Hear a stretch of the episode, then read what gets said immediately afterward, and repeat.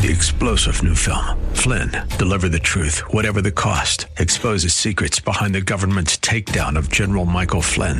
Flynn knew what the intel world had been up to. He ordered the first audit of the use of contractors. This set off alarm bells. He told the truth. He was the most dangerous person for Donald Trump to hire. They had to get rid of Flynn.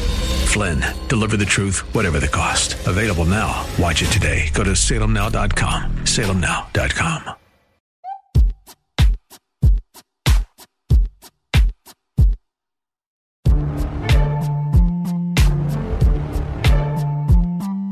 Welcome back to the Dan Proft Show. Uh, President Biden announcing uh, the ordering of more doses of vaccines, uh, saying, you know, he's got uh, ambitious goals, vaccinating 300 Americans. Yes, 300. He repeated. From 400 million order to 600 million. This is enough vaccine to fully vaccinate 300 Americans by end of the summer, the beginning of the fall. But we want to make look. That's I want to repeat. It'll be enough to fully vaccinate 300 Americans. 300 Americans. You got it, Mr. President. Boy, that seems like a lot. I I, I know there's a two dose vaccines. You know, Pfizer and Moderna. A thousand dose vaccines. Uh, do tell. Uh, on a more serious note, you have to move away from President Biden to get more serious. Bloomberg reporting uh, President Joe Biden and his top advisors have derided the Trump administration's playbook for distributing coronavirus vaccines, but so far have made only modest changes to the plan that's meeting their target pace of more than 1 million shots a day. For more on the vaccine distribution and how it is proceeding, we're pleased to be joined again by Sally Pipes. She is President, CEO, uh, and Thomas W. Smith Fellow in Healthcare Policy at the Pacific Research Institute. Her latest book is False Promise, uh, excuse me, False Premise, False Promise The Disastrous Reality of Medicare for All. Sally Pipes, thanks for joining us. Appreciate it. Well, thanks, Dan, for having me on. Yes. So uh, we're going from 400 million to 600 million, which um, and and Biden has problems scaling numbers there. But um, with respect to with yes, I think we could do more than 300 people with those numbers. But with respect to uh, the vaccine distribution, as you have all these governors uh, saying, you know, we need more, we need more, we need more. How is it actually going, both on the distribution and the implementation side? Well, so um, there have been, as as I think most people know, the Pfizer uh, vaccine, Pfizer BioNTech, um, was approved for emergency use authorization on December 11th. The Moderna, uh, which I've had the first dose of, the Moderna was approved on December 18th. Um, as of right now, uh, we have um, 31 million Americans have, have received uh, at least one dose. Some of them have received two. That's about 9.8% of our population. And about 44 million doses have been distributed. We're waiting uh, the Johnson & Johnson one jab uh, vaccine is, is doing very well in final trials, and that will be up for emergency use authorization soon. AstraZeneca this month, they say, will be um, considered for um, emergency use. And then there's a new company, Novavax, uh, that has a very good vaccine too. So there, uh, uh, there are there are many um, doses that are have been distributed. The real problem has been with the government, Dan, in both at the federal level and the state level, getting these vaccines um, out to the people. And it's unfortunate that you know, everyone had to buy the vaccines through the government instead of, you know, they really what they should have done was allow people that had experience in distribution, whether it's CVS, Walgreens, Rite Aid, uh, Amazon, whatever, the private sector. The private sector produced the first of these um, vaccines within uh, nine months, record speed. But the, the holdup has been in the administering and getting the vaccines by by the various um, agencies and bodies. Well, and some of the states, I mean, the states have done it differently, just generally speaking. And so some of the states have actually leaned on their private healthcare and pharma and, and pharmacy infrastructure uh, and employed the CVSs and the Walgreens of the world to help with distribution. And others have tried to centralize it, make it more uh, command control at the state level or, or, the regional level in places like New York. And so you have very, it seems to me, based on the data I've seen, uh, very different uh, experiences if you live in, uh, well, West Virginia or South Dakota or Florida versus New York. Well, exactly. West Virginia um, took over um, the head of their health uh, COVID uh, department, took over um, the, the, the vaccines, and 18% of people in West Virginia have been vaccinated. They they went with private pharmacies. and not the government. And so it's been very, very effective. And as we've seen in Florida, um, you know, there being really no uh, lockdown. People, even people from Canada, where I'm from, have been flying on private jets to Florida um, to get uh, the vaccine because there's no limit on on your age or whether you're in a nursing home or whatever. DeSantis just wants people to to get vaccinated, and so where. Uh, uh, but if you live in California, where I live, or in New York, I mean, this has just been a big bureaucratic uh, nightmare with Governor Newsom in California, making it extremely difficult, and of course Cuomo in New York, who has now said that you know he's not responsible for these deaths right. in nursing homes. So, but um, we really you know need the private sector to get this this going. The vaccines are there, and they were developed by the private sector. Uh, when we come back with uh, Sally Pipes, I want to talk uh, about more COVID related issues, including the uh, amazing disappearance of flu cases uh, this winter so far, as well as the um, nagging impacts of nagging lockdowns.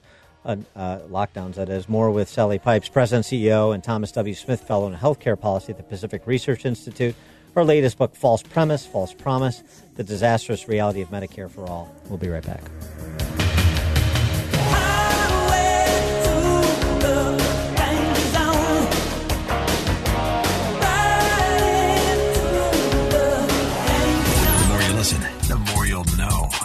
This, this, this is the Dan Proft Show.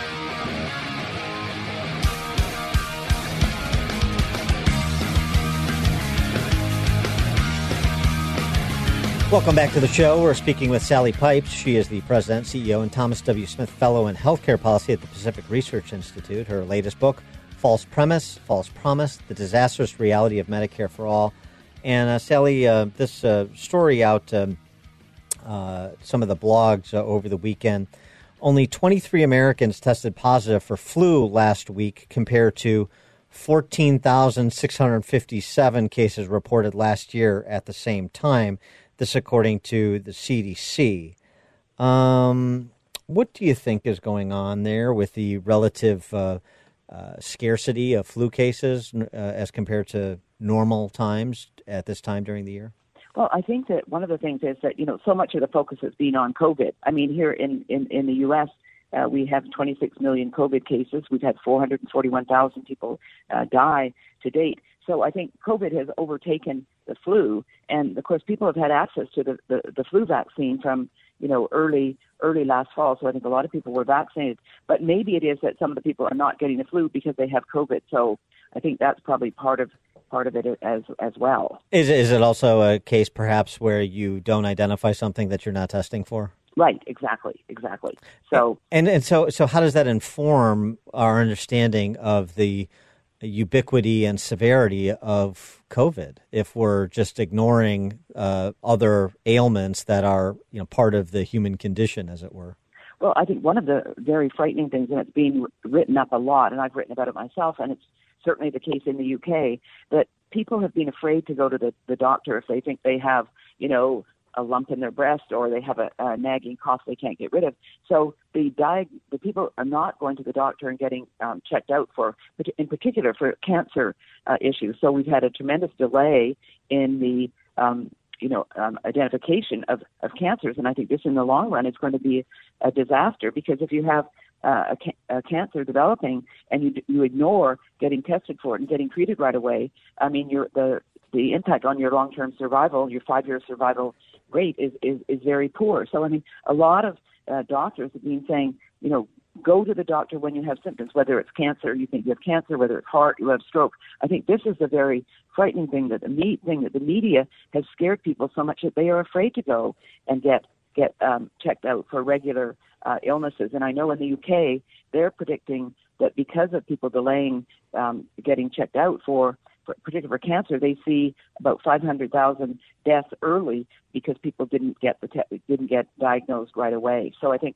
cancer, heart, stroke, these are things that are very serious and need to be taken care of, and yet people have been did, not going to the doctor because I think the media and, and various uh, public officials have scared people, and so they, they're afraid to you know get checked out. Right, and and uh, uh, John Ioannidis, the Stanford epidemiologist, um, uh, recently surveyed about uh, three dozen um, studies in terms of the case fatality rate, the, or excuse me, the infant, infection fatality rate, infection fatality rate for people under the age of 70. The median number that he calculated was 0.05%, which is not dissimilar to the flu.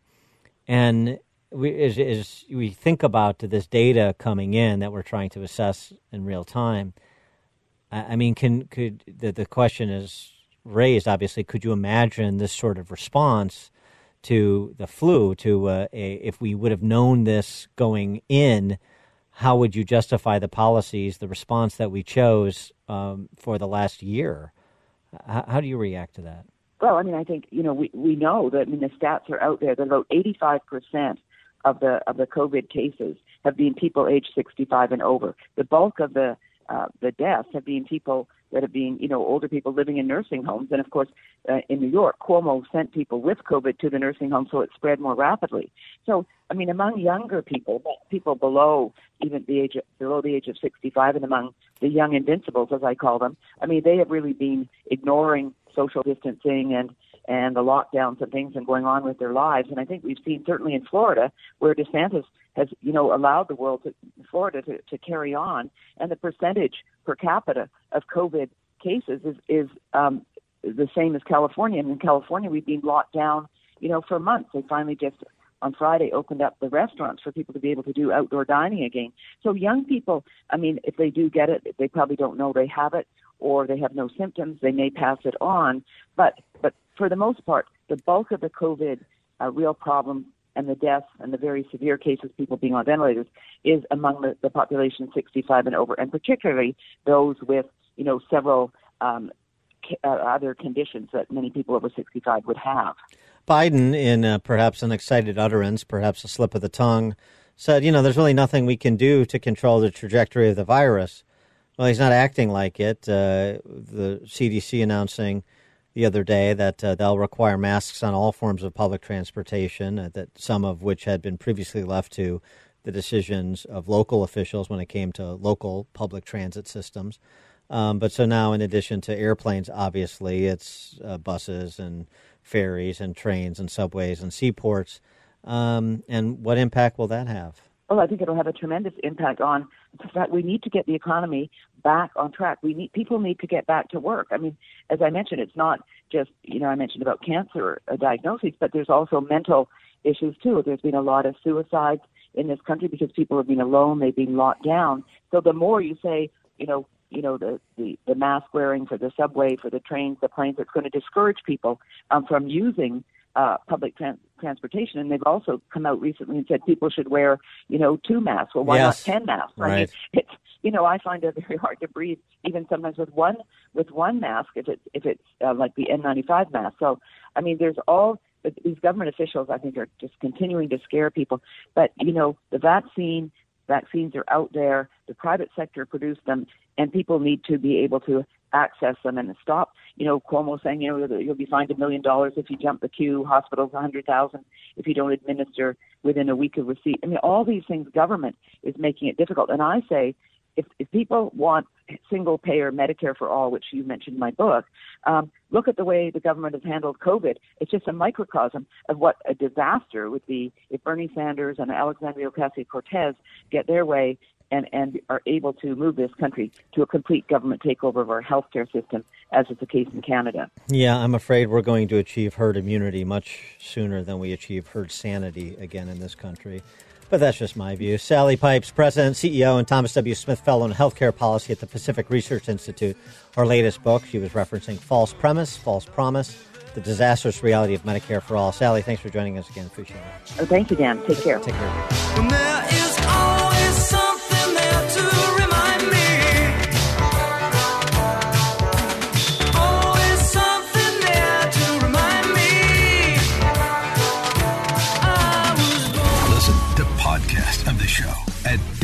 Podcast